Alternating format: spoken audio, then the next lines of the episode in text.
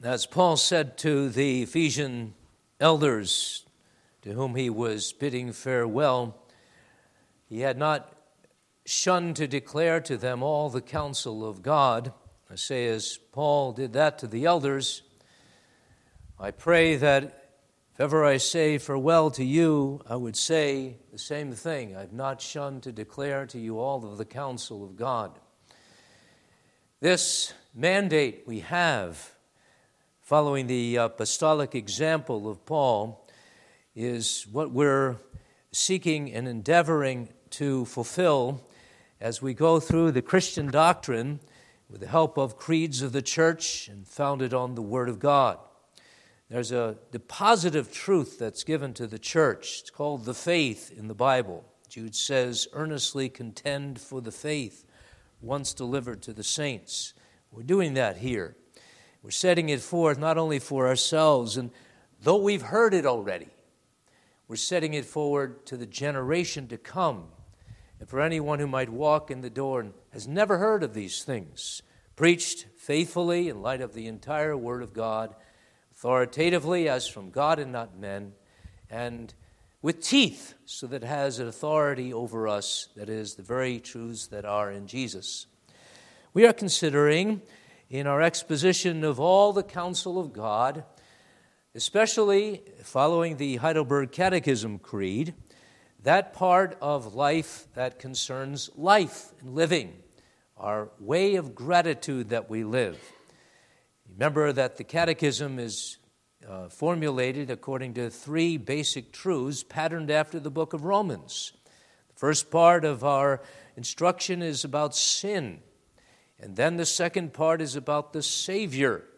And then the third part is the way of gratitude. If you look at the book of Romans, that's what that's all about, and that's the pattern of many creeds in the Christian church today, also the Reformed. And so we're up to the law of God, that law of God for us to live by, the, the so called third use of the law. We keep that to be holy we would endeavor to know God in what He's revealed for us, and that we want to live as God's people in this world as holy unto Him. We're at the third commandment where God says to Israel and to us, You shall not take the name of the Lord your God in vain. And the threat is, The Lord will not hold him guiltless who takes his name in vain.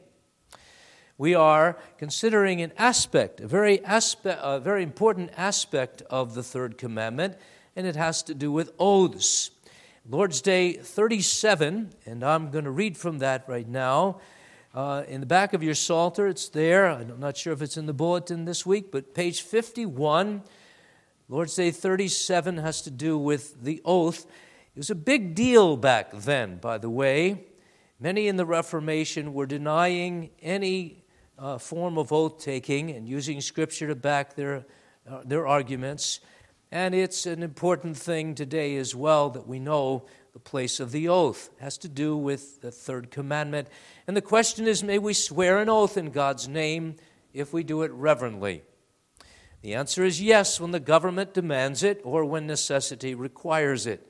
In order to maintain and promote truth and trustworthiness for God's glory and our neighbor's good. Such oaths are approved in God's Word and were rightly used by Old and New Testament believers. And then this, may we swear by saints or other creatures. That's taking a hit at the Roman Catholic um, uh, saint uh, doctrine of the saints. No, we may not swear by saints or other creatures. A legitimate oath means calling upon God as the one who knows my heart to witness to my truthfulness and to punish me if I swear falsely. No creature is worthy of such an honor. That's the summary of the Catechism teaching of the oath, but this is grounded in the Scripture. And of course, and this is what we're going to expound to you today, and all of the truth in light of these particular texts. And I'm thinking especially of two texts. One is rather shocking. For the Catechism here, and we've always believed and taught in this church, um, uh, is saying that oaths are legitimate. But let's turn to Matthew chapter 5 and Jesus' words, and then we're going to turn to 2 Corinthians 1. But first, Matthew 5, and see what Jesus says about oaths in the Sermon on the Mount. Matthew chapter 5 and verses 33 through 39 or 37, there's these words of the Savior which come as a shock to us who say oaths are okay. Here's what Jesus says Again, you've heard that it was told to those of old, You shall not swear falsely, but shall perform your oaths to the Lord. But I say to you, do not swear at all. Don't take any oaths at all, neither by heaven, for it is God's throne, nor by the earth, for it is his footstool, nor by Jerusalem, for it is the city of the great king. Nor shall you swear by your head, because you cannot make one hair white or black. But let your yes be yes, and your no, no. For whatever is more than these is from the evil one. Now, here's a shocking statement. Jesus seems to deny all oaths, swear not at all, and even to say that any oath, anything more than yes or no to the truth, is of the devil. And now we want to turn to 2 Corinthians in chapter 1, not to leave you hanging, but to leave you pondering. 2 Corinthians 1, where the Apostle Paul himself, apostle of the truth as it is in Jesus, in verses 15 to the end of the chapter, uh, speaks of seemingly a little thing. And then, after he speaks of this little thing, he speaks and swears an oath. 2 Corinthians 1:15 And in this confidence that is of the Lord and of the day of the Lord to come verse 14 In this confidence I intended to come to you before that you might have a second benefit to pass by way of you to Macedonia Greece to come again from Macedonia to you and be helped by you on my way to Judea Therefore, when I was planning this, did I do it lightly? Or the things I plan, do I plan according to the flesh? That with me there should be yes, yes, and no, no? That is, should I be seen to be vacillating, one who changes his mind all the time? Is that the case? But as God is faithful, our word to you was not yes and no for the Son of God, Jesus Christ, who was preached among you by us, by me, Silvanus, and Timothy, was not yes and no, but him was yes. For all the promises of God in him are yes, and in him amen, to the glory of God through us. Now, he who establishes us with you in Christ and has anointed us is God, who also has sealed us and given us the Spirit in our hearts as a guarantee. Here's the oath. Moreover, I call God as a witness against my soul that to spare you I came no more to Corinth. Not that we have dominion over your faith, but are fellow workers for your joy, for by faith you stand. Well, beloved, we have here, as I said before, our calling to set forth the truth of the third commandment you shall not take the name of the Lord your God in vain. And that in particular, the truth of the oath, a swearing to the truth of something in the name of God. That's what an oath is. And when we're confronted with this third commandment, we're reminded already in the commandments that there's two commandments in particular that have to do with the tongue. The ninth commandment about bearing false witness against the neighbor, and this third commandment, which has to do with lots of other things about taking up the name of God not in vain, but seriously.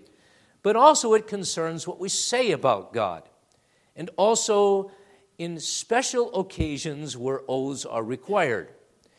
The commandment comes especially then, and to all of us in all of our life, you shall not take the name of God on your lips in vain. So we could say, if the ninth commandment has to do with bearing false witness against our neighbor, and it does, the third commandment has to do with our bearing false witness against God. And so the first table of the law is what we're dealing with here. It's a sin against God and his truth. So we want to consider this, and especially with regard to the oath and truthful living in general. And so the theme of my sermon is a man of his word. A man of his word. Truth, oaths, and a Christian. And I speak of a man of his word and a Christian because I want each of us to apply this the truth of the oath, the truth of what's behind that truth of the third commandment, and the truth as it is in Jesus, whom Paul testifies of, and at the same time gives an oath, seemingly against the requirement of Jesus, but not at all. In fact, he's fulfilling the heart of the commandment that Jesus is setting forth in Matthew chapter 5. So, a man of his word Let's hear what God has to say to us in light of the Bible with regard to this truth, oaths, and what it is to be a Christian today in this culture of non truth and where people have no clue almost of who God is, nonetheless of his name and his truth. A man of his word. Now, what I'm getting at there, in case you didn't know, or surmise is that I'm not going to speak, first of all, about a man and his own word. I'm not going to speak about a man who's as trustworthy as his handshake. That's a good thing. But I'm speaking here of a man of God's word. That's exactly what Paul is doing here. And reminding the congregation at Corinth, which he had intended to visit, but which he could not in the providence of God, that he's a man of God's word, and therefore a man of his own word, but first of all, a man of God's word. And seeks to reflect, does Paul, that God never changes his mind. God is not fickle. God doesn't say yes here and then no there with regard to the same thing. Nor does God say yes here and no there with regard to the day, as if he changes his mind. No, he's God. And swearing in God's name and living in God's name is exactly that living in the one truth that never changes, even though it be to our hurt that we have to suffer for righteousness' sake and living according to the truth and saying the truth even before officials, so be it. Only that we can be a man of God's word. And this is what Paul does almost immediately. When he is, uh, has apparently heard that there were people grumbling, as people can do, even in congregations, about a nothing Paul changed his mind. He said he was going to come. Why isn't he here? Must be that there's something about Paul. He's afraid uh, of meeting up with us a second time and afraid of speaking to us because we have questions about his doctrine and, and on and on and on that people can have about men and about weak men. You could have them about me. And I trust, and uh, I, really, I trust that you've learned to know the weakness of your pastor over 11 years. I haven't been that secretive, have I? Of my weaknesses and of my shortcomings? Of course not. And yet, there's something I want to say to you, and Paul wanted to say to them it's not about me. And you're focused on the, the man who might have had different plans and, and might have been sick and couldn't come. But I want you to remember God, whom I preached, and He never changes whose word is always yes or no, but not both, who's always God, who will always be God, and the gospel will always be the gospel. That's what's at stake here with regard to the third commandment and oath taking and living in the light of the Word of God. It's about the truth of God. God is God, and this is what Paul relies on. It's not about his, a defense of himself. It's about a defense of his God. And it's, it's amazing how quickly he does this. He says, When I was planning to come to you, did I, did I do it lightly and say, Well, you know, if, if, I, if nothing else comes up on Tuesday, I'll, I'll be there? Otherwise, I won't show up because another thing has come up and I'd rather go there. Did I do it lightly when I was planning these things? And the things I plan, do I plan according to the flesh, he says in verse uh, 17? My carnal in what I'm planning to do? And so I do one thing, and then this desire of the flesh gets at me, and, and I'm going to do another thing then because that's appealing to me. And I'm afraid of these people, and I'm afraid of once again saying, Thus saith the Lord, and everybody answering, or just about the whole congregation, So what? That's what the minister is up against, you know. All the people and all the sinners and himself who, responding to the word of God, would say, So what? So you're shouting, so you have a little bit of scholarship, so you've done a little study. It doesn't work for me. Well, the Apostle Paul reminds them by implication of who God is and who God is to Paul. As God is faithful, our word to you was not yes and no. And he's shifting about shifting from the subject of their thinking that Paul was planning and changing his mind, and maybe that affects also his gospel preaching. He says one thing at Corinth and another at, at Ephesus or something. As God is faithful, our word to you when we preached it was not yes and no.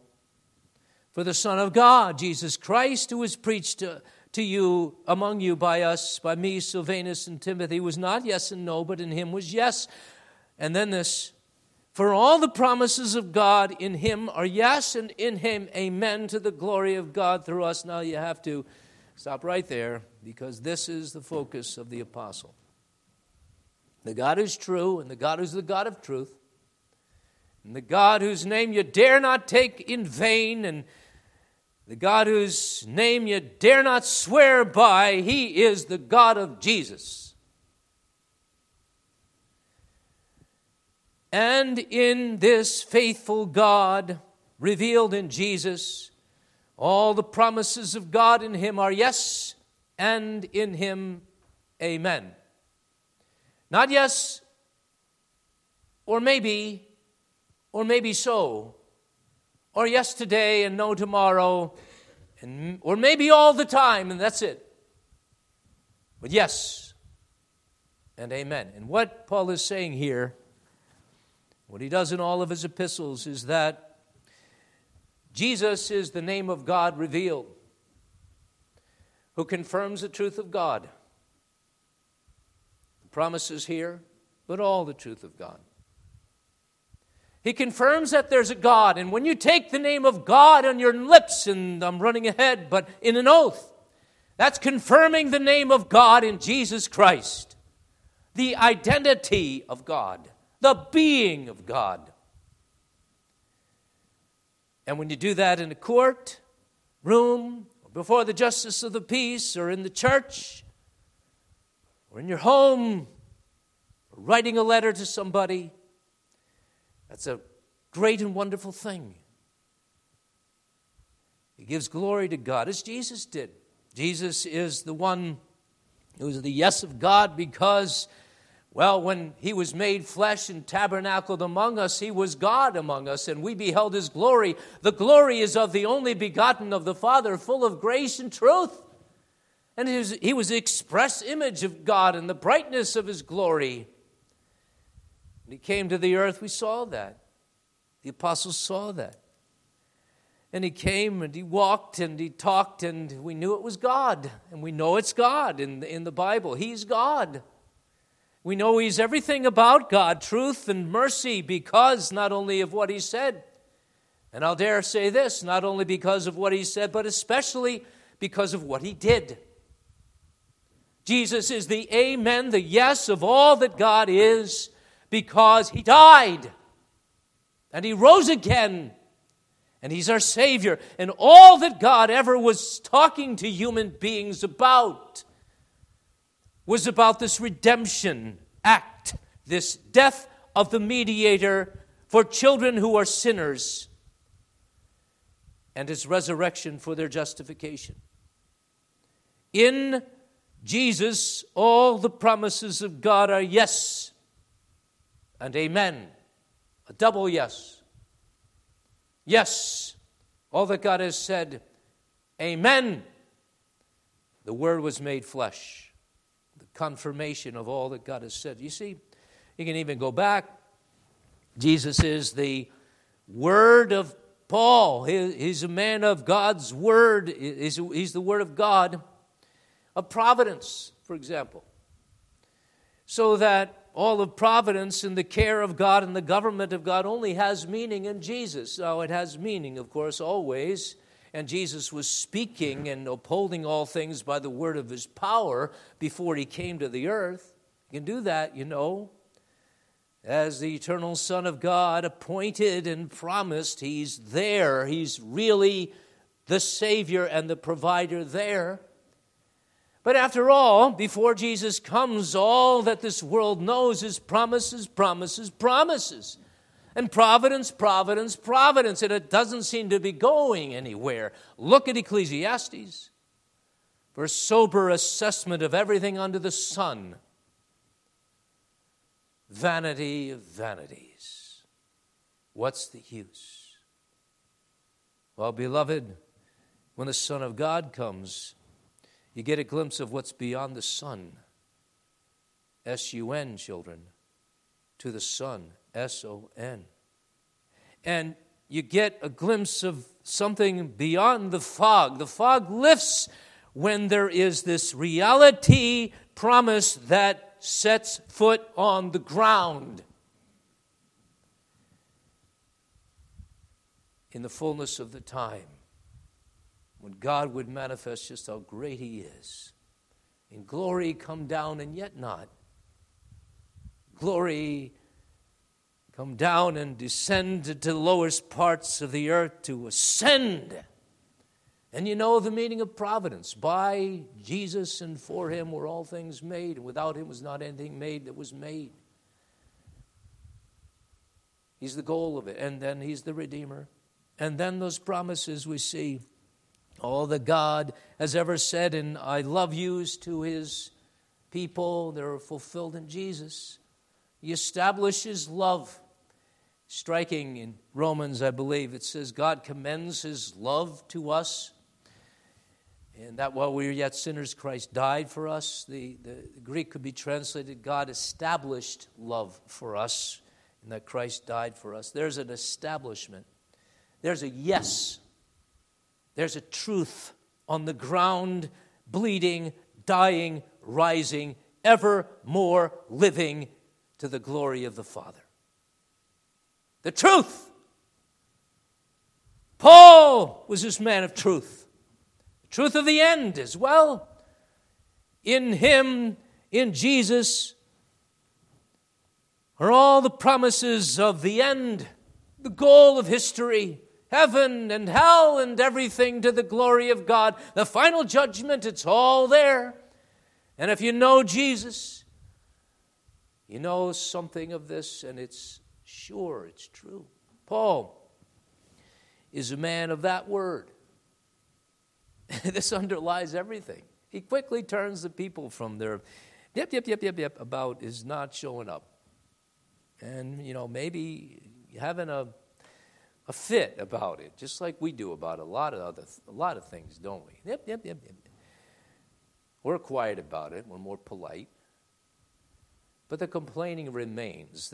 We're, we're stuck on people, stuck on the government. Stu- Folks, don't you, didn't you know that people are unreliable? A whole mess of people? Paul is saying here there's, there's one who's not. God in Christ revealed. One thing, that's his whole life, so that he's a man of that word, and then he becomes a man whose own life and word are just like God's. That's the second thing I'm talking about in this first point. It's so vital for us If we're going to think about oaths and truths and giving glory to God, you think about God's own word to us. His oath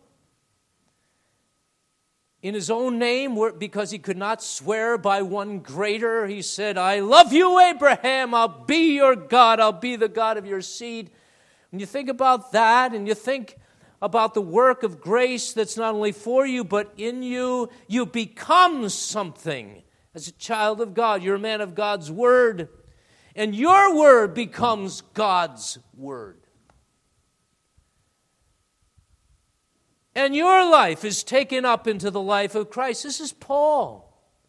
And the Pauline doctrine of the prepositional phrase grammar, location, in Christ.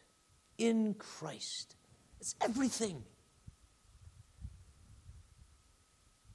I live in Christ. I live out of Christ. I'm connected to Him. And Peter would say, We're partakers of the divine nature, partakers of the divine word, beloved, without becoming God. Not pantheists or strange cultists who imagine religion as becoming God. But we're his children, his image bearers. And it could be even that and it's certainly a proper translation that in verse 20 of the text here, all the promises of God are in him, yes, and in him, amen. It could be that the first yes, which is a different word than amen, which is a word for confirmation, the first yes is God's voice. And it could be that, and you could explain it this way, that the second is the church's voice. God says, Yea, we say amen, just like angels in heaven. They respond to one another. They respond to God. We respond to God. Because notice, all the promises of God in him are in Him, yes, and in Him, amen, to the glory of God through us. So there's a yes and there's an amen coming from heaven, going to the church, resounding from the church in confirmation of Jesus. And the attestation, the asseveration, the public declaration there is a God here, and there is a God there, and across the river and over the way. He's God, and He's come to this earth to save sinners. And the call is believe on Him, and you shall be saved. Ignore Him, and you shall be damned. This was the life of Paul. This is our life.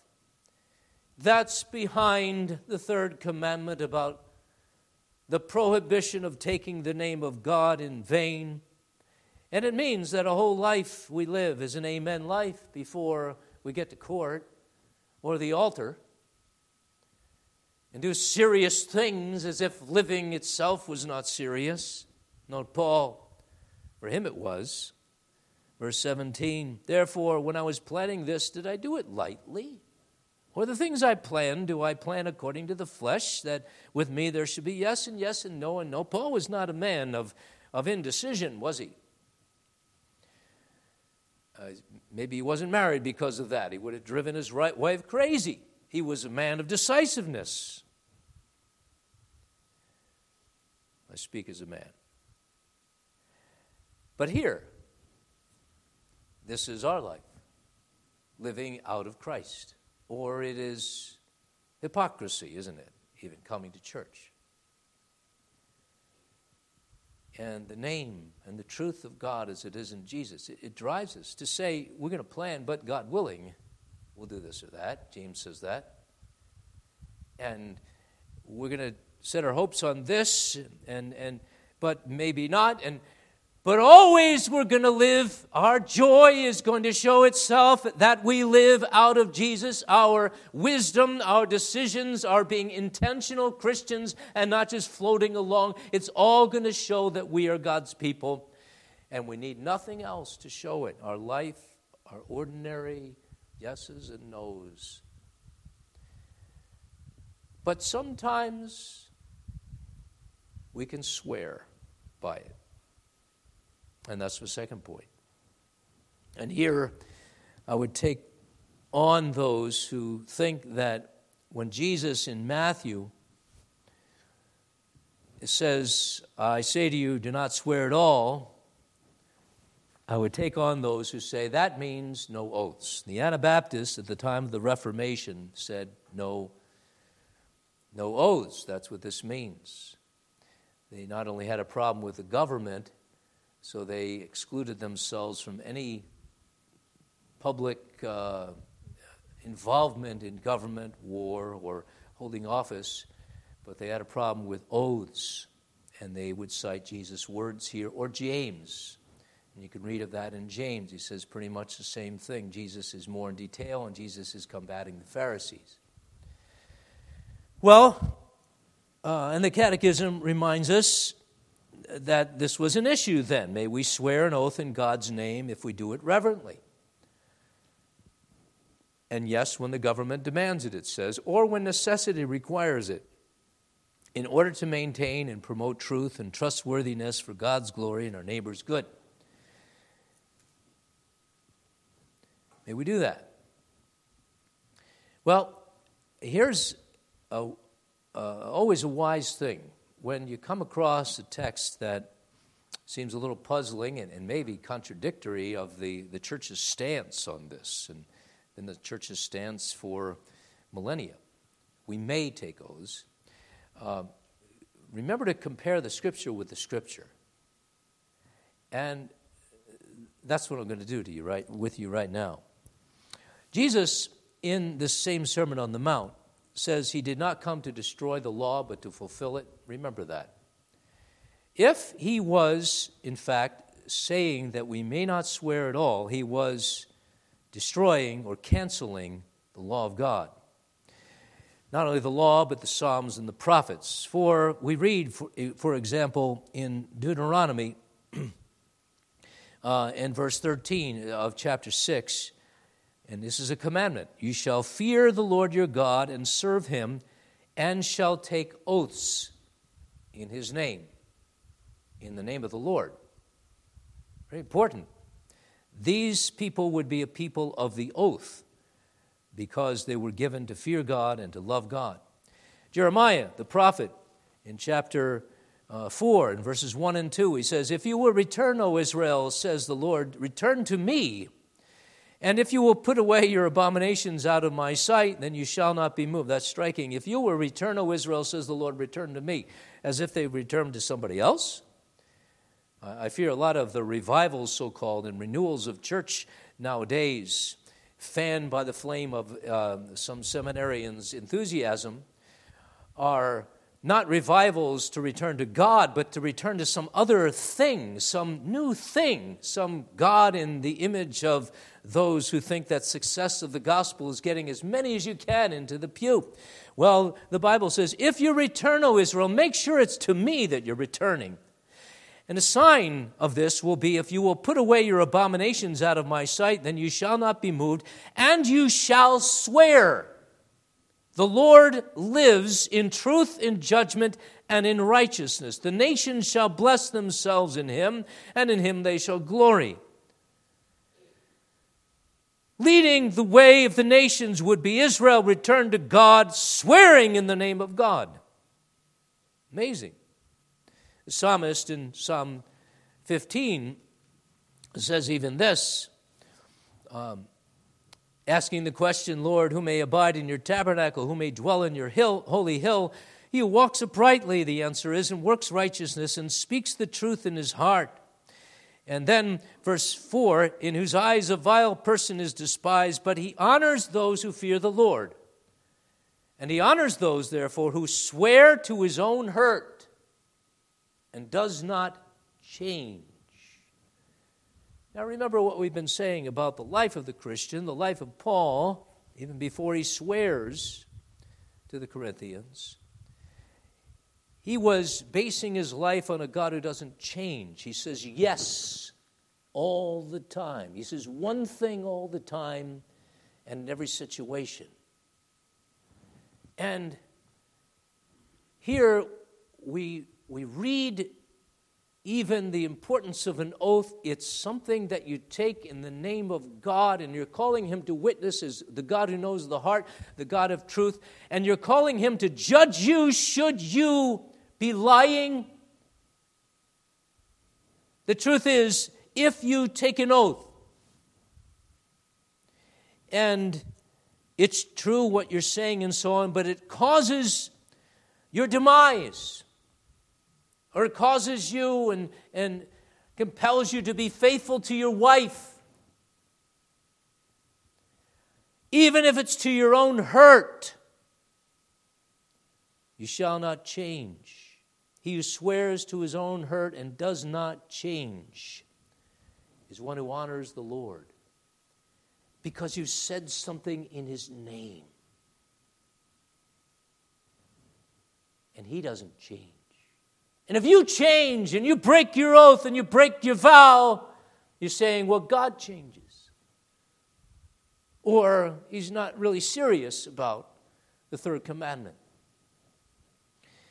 Well, beloved, this is all to show that there were oaths in the Old Testament, and if Jesus is saying we should not swear at all, it, cannot mean that he means never, ever, ever. the very fact is that Jesus himself would swear when he's tried. Matthew 26, 64 or 63, the high priest puts Jesus under oath. I put you under oath by the living God. Tell us if you are the Christ, the Son of God. And Jesus said to him, It is as you said. He says, Yes. He says, Amen. That's how they said, I do then, or it's true. You have an angel of heaven, to name one other example besides Paul's, to whom we'll get presently. An angel in heaven who was seen standing on the sea, Revelation 10, and on the land. He rose up his hand to heaven and swore by him who lives forever and ever. And the last I knew, beloved, angels in heaven don't break any of the commandments of God, they're pure. He swore in heaven, attested to the truth of God from heaven's height. And now, Paul to the Corinthians, he himself says, Moreover, I call God as witness against my soul. But to spare you, I came no more to Corinth. He's swearing. He didn't have to, but he did. Necessity required it as he's led of the Spirit to, con- to corroborate his gospel, to confirm, to authenticate the gospel by swearing that he was not fickle, nor was his gospel. That's what he's doing here. And he's led of the Spirit to do this. Here's this Amen man. Here's this one who says Amen to Christ. Christ is everything. And he sees an important occasion for him to testify the truth. So, what is Jesus meaning? Beloved, it's simple. I've explained this before. But Jesus, look at the context. In Matthew chapter 5, Jesus says, Swear not at all. He goes on. You got to read. Here's how you interpret Scripture with Scripture. Interpret Matthew 5:34a with Matthew 5:34b, the second part. I say to you, do not swear at all, neither by heaven, for it is God's throne. Verse 35, nor by the earth, for it's his footstool, nor by Jerusalem, it's the city of the great king. Nor shall you swear by your head, because you cannot make it one hair white or black. Nor shall you swear by the hairs of your chinny chin chin. Whatever you're going to do, what the Jews were doing here is being evasive. They were afraid that they might be found guilty of taking the name of God in vain. I'll, I'll give them that. But what they did was they would swear then by something that was associated with God, like his throne or, or, or Jerusalem, or, or by the things that are created, like their hair, or by the earth, or, or whatever. In other words, they would say something and intend another thing by it, but to get off the hook of having to keep up their oaths, They'd say something that sounded pious. I'm going to swear by this and that, but anything they would swear by except the name of God, because then they'd obviously be guilty of taking his name in vain if they were caught in their subterfuge and their lying. And Jesus is saying, You do that, you swear by Jerusalem, you're swearing by God because Jerusalem is his city. You swear by heaven, you swear by earth, in heaven's name. Don't do that. You're swearing by God. He created the heavens and the earth. You swear by anything else, it's a creature of God. You're, you're ignoring the God who's behind truth. Because the truth of creation is not just the creation, it's the creator. The truth of Jerusalem is God and His grace. And to swear and to sound important God's God and enthrones you. That's what it does. How dare you? In any situation, any situation whatsoever. Can't do that. Should not do that. In ordinary conversation, our yes should be enough. That's why be careful, beloved, when you say honestly. Think of that. Honestly. And if you don't say that, you're not being honest. What are you saying honestly for? There's other things that people say, and, and I say sometimes, uh, to try to shore up our yes and our no. I, I want to be frank with you. I, you know, I want to do this. You're saying something that your word wasn't enough. And maybe your whole life isn't enough, and you're trying to make up for it in this conversation, and you're trying to please someone and to tell them that you're true by some other thing that sounds holier than, than you yourself. Don't do that. It, it underestimates the power of truth and the power of God and the power of, of your living out of faith. Don't do that. So, may we take oaths? Yes, we may. There's lots of examples where this is important.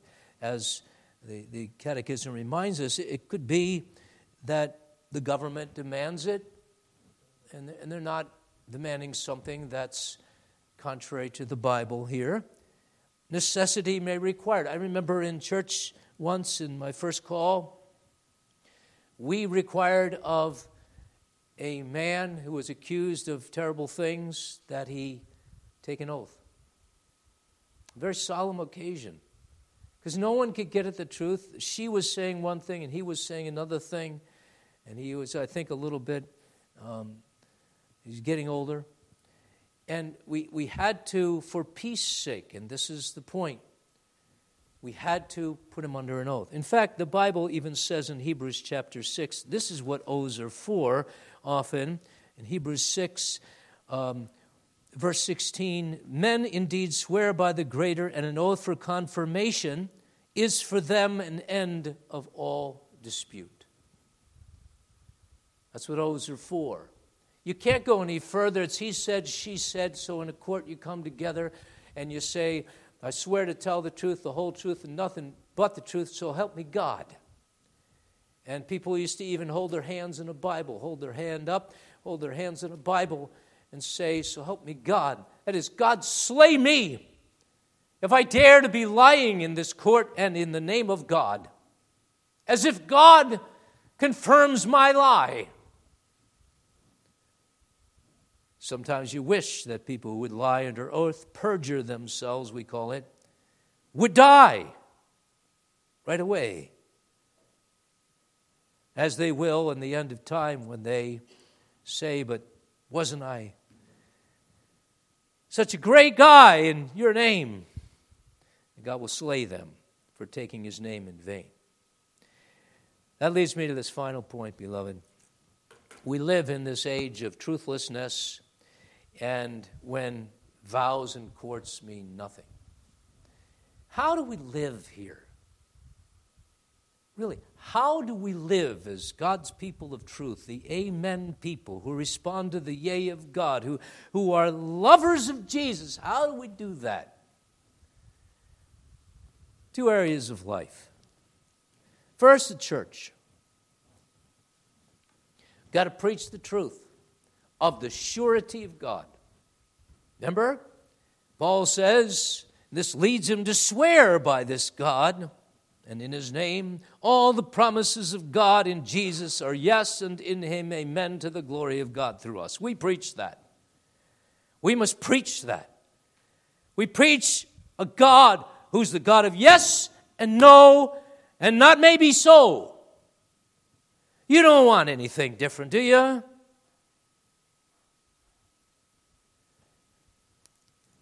The worst thing in a pulpit is a yes and no pulpit. In the name of nuance, that's the word, the, the powerful scholarly word that sounds like you're getting at all the the twist and you're avoiding the simplicity of fundamentalism and literalness of the Bible by there's saying there's nuance and there's culture to be taken into account. And God says, yes, but it was just for the first century. That there only should be males in headship in the church. And that homosexuality was wrong. That's just the first century. Today it's no.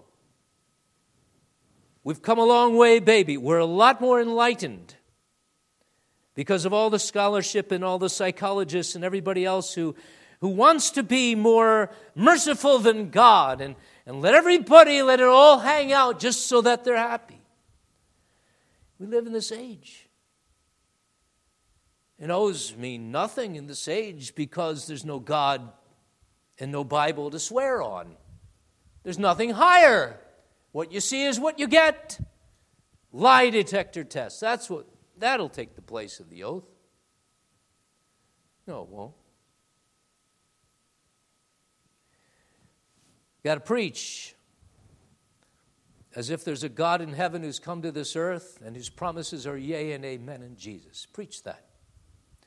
That would mean we avoid all kinds of doctrines that are yes and no, like this God loves everybody, has a great plan for everybody's life. That's preached. But the question is if so, why is there a hell? What kind of love is that? If I'm a father and I love my child and am able to save my child and don't rescue him from the fire, even though I say, Oh, I wish you would get out of your crib, my little boy, and he can't climb, he can't even crawl. What kind of love and what kind of father is that? Preach the love that is yea and amen in Jesus, from which, if God has that toward anyone, they shall never be separated. Do you want to hear that? We must preach that. Preach your regeneration. That's all of God. Not something that you cooperate with God with. Then it's yes, you see, God's part, but maybe so your part. Commentator came up with something that's worth repeating. There's two Adams, right? Yes and no. Pulpit says by the first Adam is imputation of guilt and of our depravity. Got that? Original sin. But the other Adam, the second Adam, Jesus, Romans 5, is not our Adam and our head by imputation. No, that's too much. He's ours by cooperation. You see the difference? The one Adam surely imputes to all the human race because he's fallen all the guilt of Adam, and God does through the fall of Adam. But now in Christ, God needs some help. And it all depends on your cooperating with Him. You see, that's what's preached in many a pulpit today. Salvation depends on your decision. And God would have you to be saved, but if you don't decide for Him, then He's frustrated. Beloved, that's blasphemy. It is not of him who wills or decides or who runs or who comes to the altar, but of God who shows mercy. That's the yes of God. And that's how we have confidence in heaven. It does not depend on me that I be saved, nor that I keep myself saved. If it did, I can't leave an, lead an amen life. It's maybe and maybe not. I can't be assured. Maybe. I believe in historical Jesus, but the, the saving, I don't know. I don't know. The truth of God is Jesus Christ is your Savior. Believe that, and you believe that God is your Father and He will never let you go. That means also, beloved, in working out your own salvation with fear and trembling, you will be holy because it's sure that God loves that. And because God loves that, you love that, don't you? Don't you hate your sin? I do. My sin. I hate yours too. Because I love God. I love God. How about this? Are you happy or not? The Amen of God, Jesus says through John the Apostle, I write these things that your joy may be full. And you say, all of the other people living as if there's no God in heaven, and what are you doing so down? And so distressed, and so depressed, and so despairing, when God says, I love you, and my grace is sufficient for you, and as you cast your cares upon me, I'll take them, and I'll take them all away. And though you sin, I'll get you up, and I'm leading you to glory. Well, beloved, so preach and live. Those are the two things. Preach theology of the Amen of God, the name of God above every other name, and live in the sure hope of heaven. Because if God is true, let every man be a liar. And therefore, if God is true, this earth isn't going to fizzle out or because of global warming burn up. It's going to burn with the judgment of God, which we shall escape. That is, the wrath of God, because God is God and He's our God. Take that name upon your lips, in your oaths, in your life, your marriage vows, be faithful. In all of your commitments to God, the church of Christ, and God be with you. He will be. That's yes, and that's amen. Amen. Father, we thank you for the love of God that you showed to us, the love from heaven in Jesus. What a name. We thank you, Lord, that we can live out of faith in Him, have confidence. And though we be fickle, though we change, though we're faithless even, yet you abide faithful. And all the promises, all the truth is yea and amen in Jesus. Thanks for Jesus, in whose name we pray. Amen.